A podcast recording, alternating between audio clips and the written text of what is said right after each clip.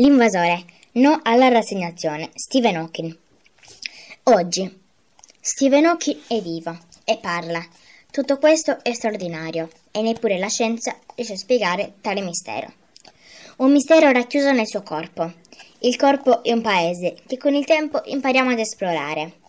Può capitare però che questo vasto continente si trasformi in una landa inospitale, dalla quale è impossibile fuggire.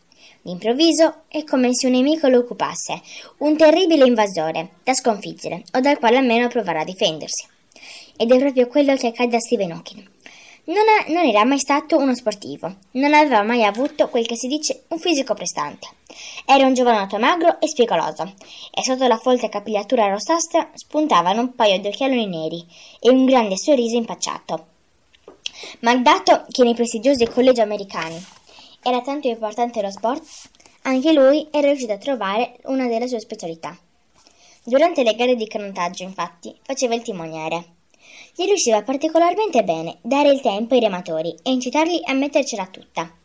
Steven aveva una, una certa abilità manuale e sin da piccolo riusciva a smontare e riparare le sveglie o le radio con estrema rapidità.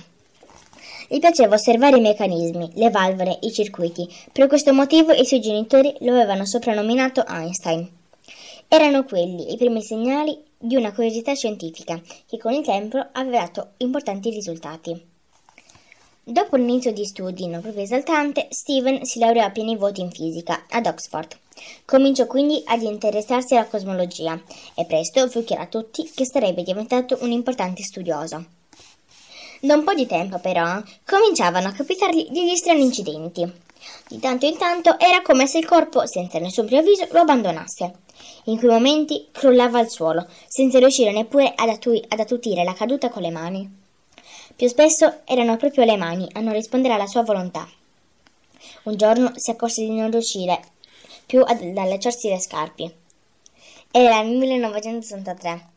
Aveva poco più di vent'anni decise di consultare un medico. Dopo un'attenta analisi del suo caso, gli fu diagnosticata una rara malattia, la SLA, sclerosi laterale amiotrofica. Il medico gli spiegò che con il tempo si sarebbe sentito sempre più debole, fino a quando il suo corpo sarebbe rimasto paralizzato.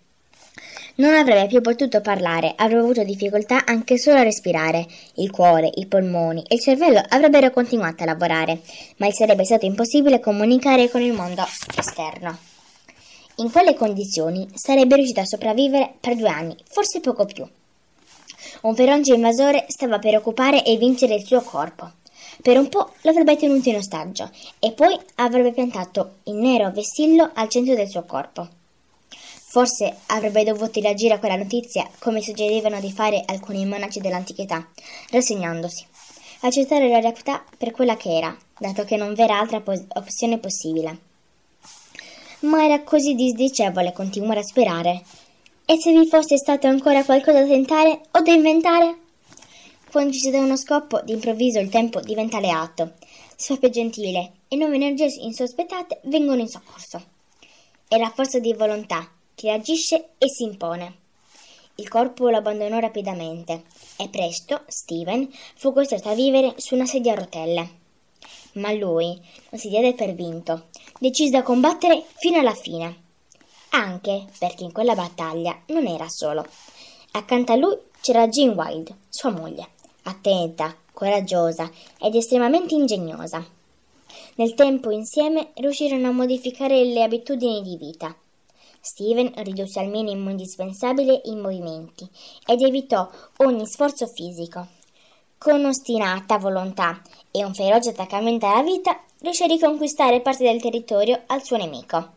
E nonostante fosse ormai muto e quasi del tutto paralizzato, riuscì a parlare. Un piccolo muscolo della guancia era ancora di sua proprietà. Steven riusciva a controllarlo e rilassarlo liberamente. Sfruttando i progressi che nel frattempo aveva ottenuto la tecnologia, gli scienziati progettarono per lui un sofisticato computer.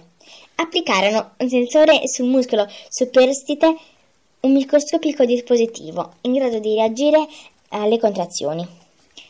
Ogni contrazione corrispondeva ad un clic inviata al computer e a un certo numero di clic corrispondeva una lettera.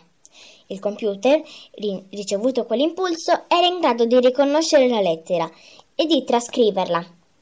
In questo modo Hawking ha potuto continuare a scrivere libri. In questo modo egli ha potuto proseguire i suoi studi e comunicare al mondo le sue idee sulla fisica, sulla matematica e sulla nascita dell'universo. Da qualche anno il computer è in grado di leggere le sue parole. Una voce registrata gli consente oggi di parlare. Sono passati più di 50 anni da quando il nemico invisibile ha piantato il suo nero vessillo. Probabilmente si tratta di un nemico davvero raro e subdolo, o forse l'ostinazione di Hawking è riuscita a domare, se non a vincere, quel terribile invasore.